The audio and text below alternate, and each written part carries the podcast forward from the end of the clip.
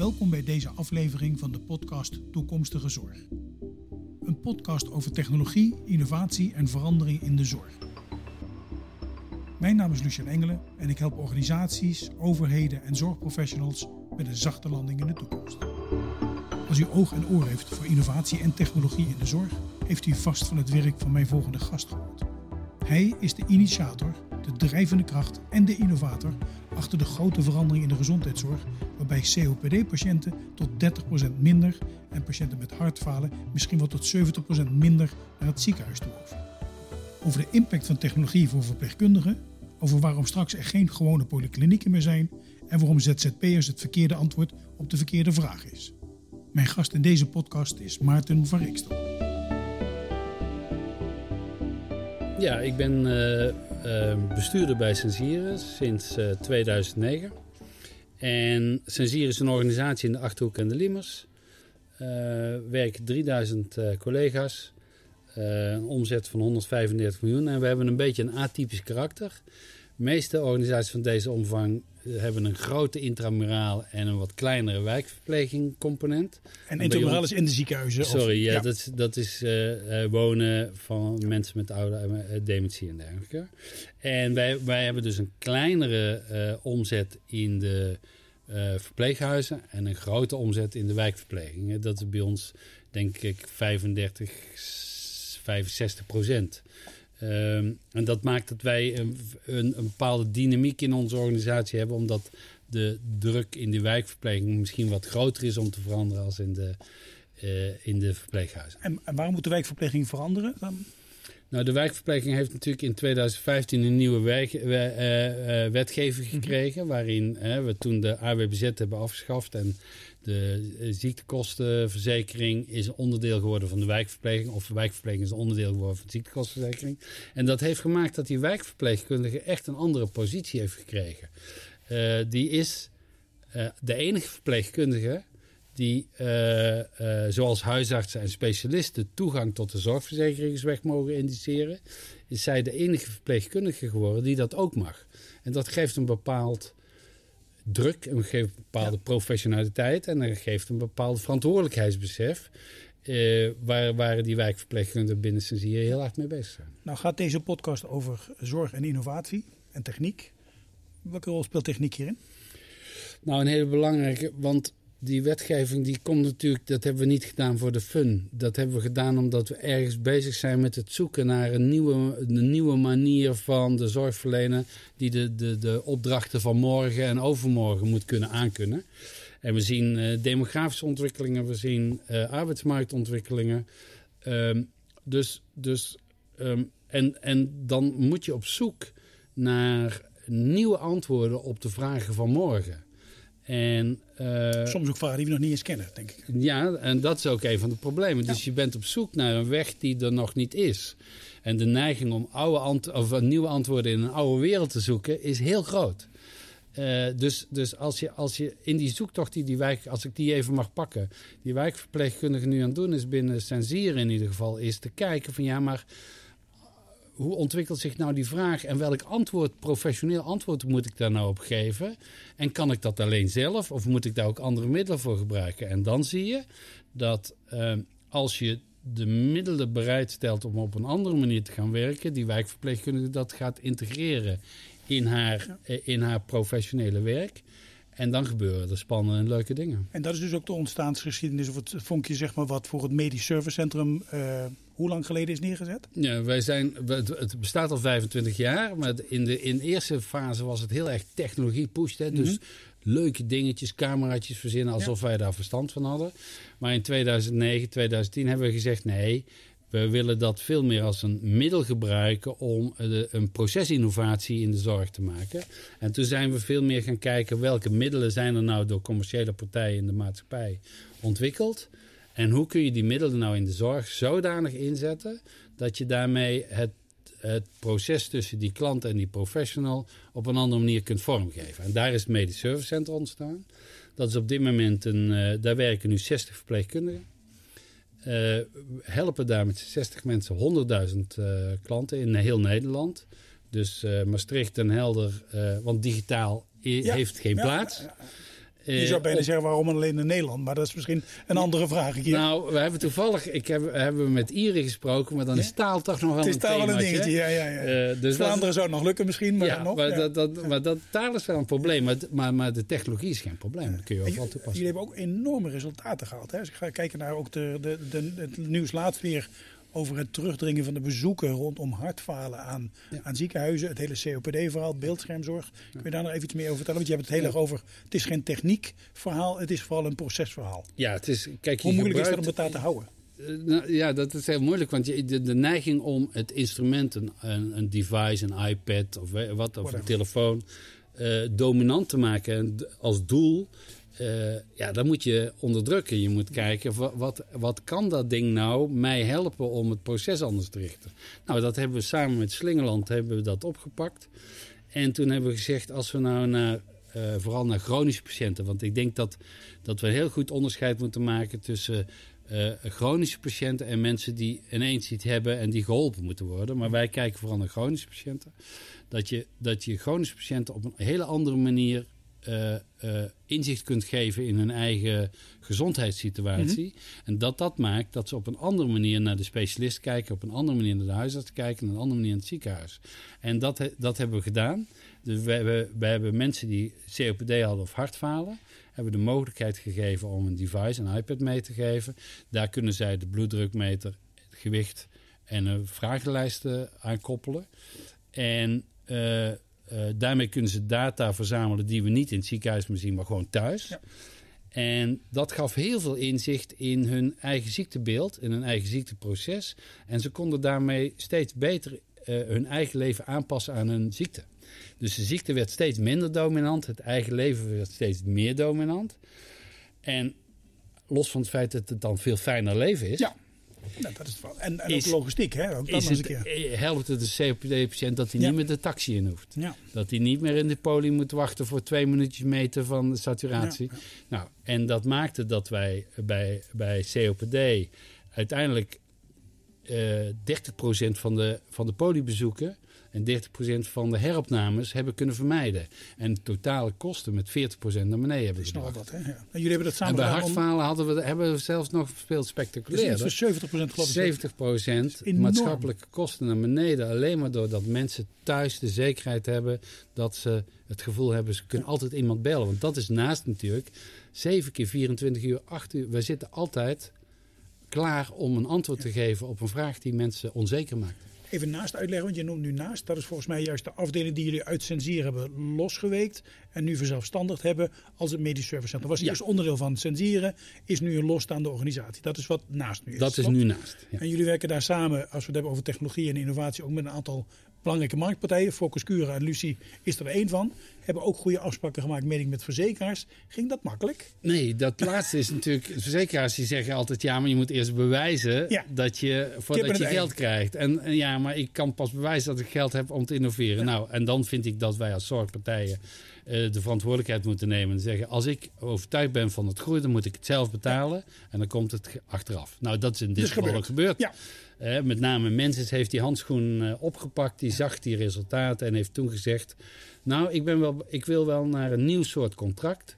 Slingerland als ziekenhuis, Sensieren als uh, wijkverpleging en naast als medisch servicecenter. Mm Zullen wij eens een nieuw contract dat die COPD-patiënt en die hartfalenpatiënt gewoon gefinancierd wordt in één vorm van contract. Ketenregie eigenlijk, een ketencontract. Ja. En dat, was, dat is echt wel nieuw. Uh, dat, daar hebben ze een nek ook voor uitgestoken. En wat we hebben afgesproken, dat doen we drie jaar. En het totaal geld wat we daaraan uitgeven, als dat lager is als wat we normaal zouden hebben doen, mhm. dan verdelen we uh, het resultaat 50-50. Uh, ja, ja. Dus daarmee krijgt Sensier eigenlijk een stukje van, uh, van haar risico terug. En de, investeringen. En de verzekeraar heeft een nieuw proces. Dat was drie jaar geleden? Dat is drie jaar geleden. Dus het laatste jaar. En hoe is het nou gegaan? Ja, bij, bij, bij COPD uh, is het uh, wat anders gegaan dan bij hartfalen. Bij hartfalen zie je de constante lijn naar beneden. Dus dat gaat, daar zie je ook die shared savings uh, makkelijk Heel komen. Goed, ja. Bij COPD, COPD is natuurlijk in zijn eindfase altijd een ziekte waar je aan doodgaat. Dus, dus daar maar mensen in een, een beetje technisch genoemd gold 4, dat is een eindfase van COPD, dan zie je dat ze toch behoefte hebben om weer vaker in het ziekenhuis te zijn, omdat ze echt ontregeld raken, echt benauwd raken. En dan moet je wel terug. En dan zie je, maar je dat. stelt het moment dus eigenlijk uit, ja, is wat je zegt. Dat is denk ik wat er gebeurd is. Het moment dat je echt weer dit ziekenhuis echt nodig hebt, hebben we heel goed uit kunnen stellen. Dus de rol van de instellingen, laat ik het even zo stellen, instellingen als in muren met een dak erboven en een organisatie, zou hiermee ook wel anders kunnen worden. Als je nou hebt over waar gaat dit heen, wat betekent dit voor de autonomie van de professional, die misschien wel veel minder afhankelijk wordt van die stenen en van die stroom die uit die muur komt, maar die juist ook ondersteund door een centrum zoals naast, het medisch servicecentrum, juist ook op een hele andere manier zijn patiëntenpopulatie zou kunnen gaan ondersteunen. Ja, laat ik het wat buiten stellen. Ik denk dat er geen poliebezoek meer nodig is als je op een digitale manier mensen in staat stelt hun eigen waardes te meten op het moment dat het hun uitkomt. En je met hun communiceert op een digitale manier wanneer het hun uitkomt, dan zie je dat de behoefte om fysiek in een ziekenhuis te zijn uh, tot bijna nul reduceert. Behalve als je hem echt nodig hebt, want dan heb je de diagnostiek nodig. En dan heb je de specialist ook echt nodig om jou weer te helpen je leven in te richten. Maar dus, ik schat dus in dat we vrienden maken met deze podcast. Dat ja, is de andere kant. Dat is op zich ook helemaal niet mis. Maar ik denk dus dat naast een, een, een perspectief heeft als een soort uh, digitale poli, uh, om er maar even wat in beeldspraak te zetten. Waarmee je dus meer dat hoor ik jou zeggen, meer keuzevrijheid voor de patiënt maakt. Om te zeggen van, goh, ik hoef nu niet meer iedere keer per se naar jou te komen. Terwijl het verder allemaal goed is. Maar op het moment dat ik je nodig heb, dan ben je er. Want dat is natuurlijk de andere kant van het verhaal. Je creëert daarmee ook gewoon minder druk op de echte polyprocessen zoals de fysiek zijn. Terwijl we weten dat we te maken krijgen met een verdubbeling van de zorgvraag. Waarschijnlijk in dezelfde budget. Want dat is, dat is eigenlijk wat je nu oplost. Zeg Ja, je, je, je, de patiënt is op het juiste moment bij de juiste specialist. Ja. En die specialist kan ook een verpleegkundige wat mij betreft zijn. Maar als het echt nodig is, dan heeft die specialist meer tijd gekregen om uh, die patiënt echt te helpen. Want de dingen waar die niet zelf voor nodig is, laat je op een andere manier doen. Dus daar waar nu de patiënt nog, ik probeer hem even, hè, daar waar de patiënt nu nog gewoon eigenlijk bijna altijd gewoon naar de dokter of de verpleegkundige of de professional toe moet komen, komt de professional nu in digitale zin ook naar de patiënt of cliënt toe als het kan. Dat is wat je dus eigenlijk ja, zegt. Als het kan en op het moment dat die patiënt het ook kan begrijpen wat er gebeurt. Wat zegt dit over het vakgebied van professional? Je over de toekomst je ook zo'n beeld vormen van, oh wacht even, nou ben ik, stel dat ik dokter was, waar ik dus niet ben, of stel dat ik verpleegkundige ben, waar ik overigens ook niet ben. Maar dan zou ik zeggen, weet je wat, maar het kan ik bij jou uh, als ZZP'er aan de slag.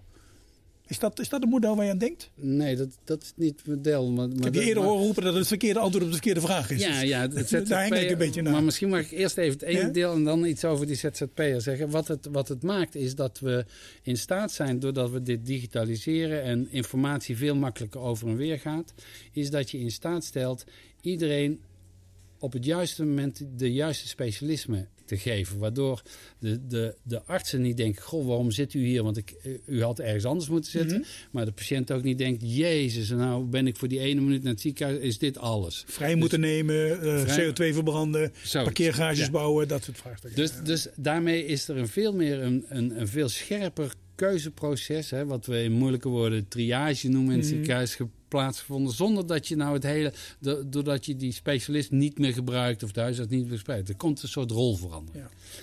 Wat je nu ziet is dat, dat dat misschien wel zou kunnen leiden tot het feit dat het niet meer zozeer gaat over organisaties, het ziekenhuis, de huisartspraktijk, maar over de specialist, de huisarts, de verpleegkundige. En omdat je die met elkaar kunt verbinden. Dus het gebouw, de organisatie wordt minder belangrijk. En het organiseren belangrijk. En het organiseren veel belangrijker.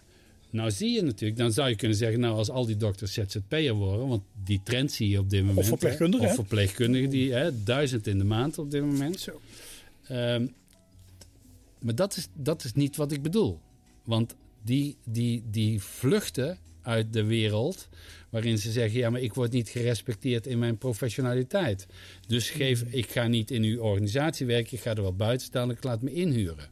Maar dat, dat is A voor de eh, voor de opleiding en dergelijke een groot probleem. Want hoe blijf je dan actueel? Maar wat vooral belangrijk is, je stapt een beetje uit het proces waar we als organisatie en als professional belangrijk zijn. is namelijk dat dat proces anders moet. Dat we die patiënt op een andere manier moeten helpen. Dat we naar de toekomst Je negeert eigenlijk hetgene wat er moet gebeuren. er moet gebeuren. Het, werkproces, want Ja. je stapt eruit. En ik begrijp die frustratie en ik begrijp die, dat ze dat willen. Maar we moeten wel zoeken dat we die, die ZZP'er weer in een, op een andere manier gaan vangen. Zodat hij die keten en dat eigenaarschap wel mee kan ZZP is voor jou, ik maak het nu even heel plat, is voor jou een signaal. Ja, het is een signaal van verkeerde systeem, verkeerde organisatie. Ik vind het aantal ZZP'er is vooral een probleem wat de werkgevers aan het creëren zijn. En wat ze zich heel erg, het signaal moeten ze heel serieus nemen. Maar het is geen antwoord om een nieuwe, een nieuwe zorgwereld te maken. Denk je dat werkgevers dat ook zo voelen? Dat zij het probleem creëren rondom ZZP? Eh, ik, ik, eh, ja, ik weet niet zeker. Ik, ik, eh, ik heb, wel- we noemen het heel erg een arbeidsmarktprobleem. Ja. We gooien heel veel geld tegen de arbeidsmarkt. Maar ik zou tegen werkgevers zeggen: jongens, denk eens heel goed na over wat we, wa- wat we nu doen. En waarom die mensen weggaan. Die mensen gaan niet weg omdat ze geen zorg willen verlenen. Nee, die blijven zorg verlenen. Die willen alleen in de context die wij als werkgever maken, willen ze die zorg niet meer verlenen. En ze willen geen 40% administratieve last meer. Ja, maar, maar Dan komt toch even naar techniek terug. Hè? Wat Ja, is maar nou de impact van techniek daarin? En Ik vind dat we daar in Nederland misschien wel iets te plat over nadenken. Want, want ik weet niet of het bureaucratie is vanuit de zorg... of dat slechte software is die we op een slechte manier faciliteren. Als ik eh, zo onbescheiden mag zijn om censuur als voor... Wij hebben nooit een discussie over bureaucratie. Blijkbaar voelen ze zich in hun, in digitale wereld zodanig gefaciliteerd... dat ze dingen moeten opschrijven. Ja, dat is logisch, want we moeten verantwoording afleggen. En patiënten in een verpleeghuis moeten ze, als er maandags iets gebeurt, als de familie zaterdags op bezoek komt, moet iemand die zaterdags werkt dat kunnen vertellen. Dat moet je opschrijven. Ja. Maar we doen dat even met weinig intelligente systemen. En ik denk als je die intelligente systemen verandert, dan gaat een heel deel van de bureaucratie weg. En het antwoord is dan wat je dan vaak hoort, dubbele punt, platform. Ja, ja. Kijk, we, hebben wel eens eerder met elkaar gesproken. We komen elkaar tegen ja, toe, en, ja. en toen vroeg je me naar mijn guilty pleasure. Ja. En eh, als ik nou droom over waar, waar, waar zou de toekomst nou zijn, is één.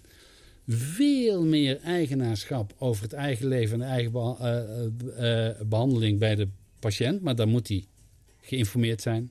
Moet hij kunnen communiceren. Moet hij zijn eigen data kunnen beheren. Moet hij die begrijpen. Dus dat is een heel Hij moet het belangrijk kunnen ding. en hij moet het willen. Dat hoor ik je Ja, zeggen. dat is één. En aan de andere kant wil je niet dat organisaties de, de- een, een belemmering zijn om dat wat die patiënt wil te krijgen. Nou, dan moet je die organisaties ontmantelen.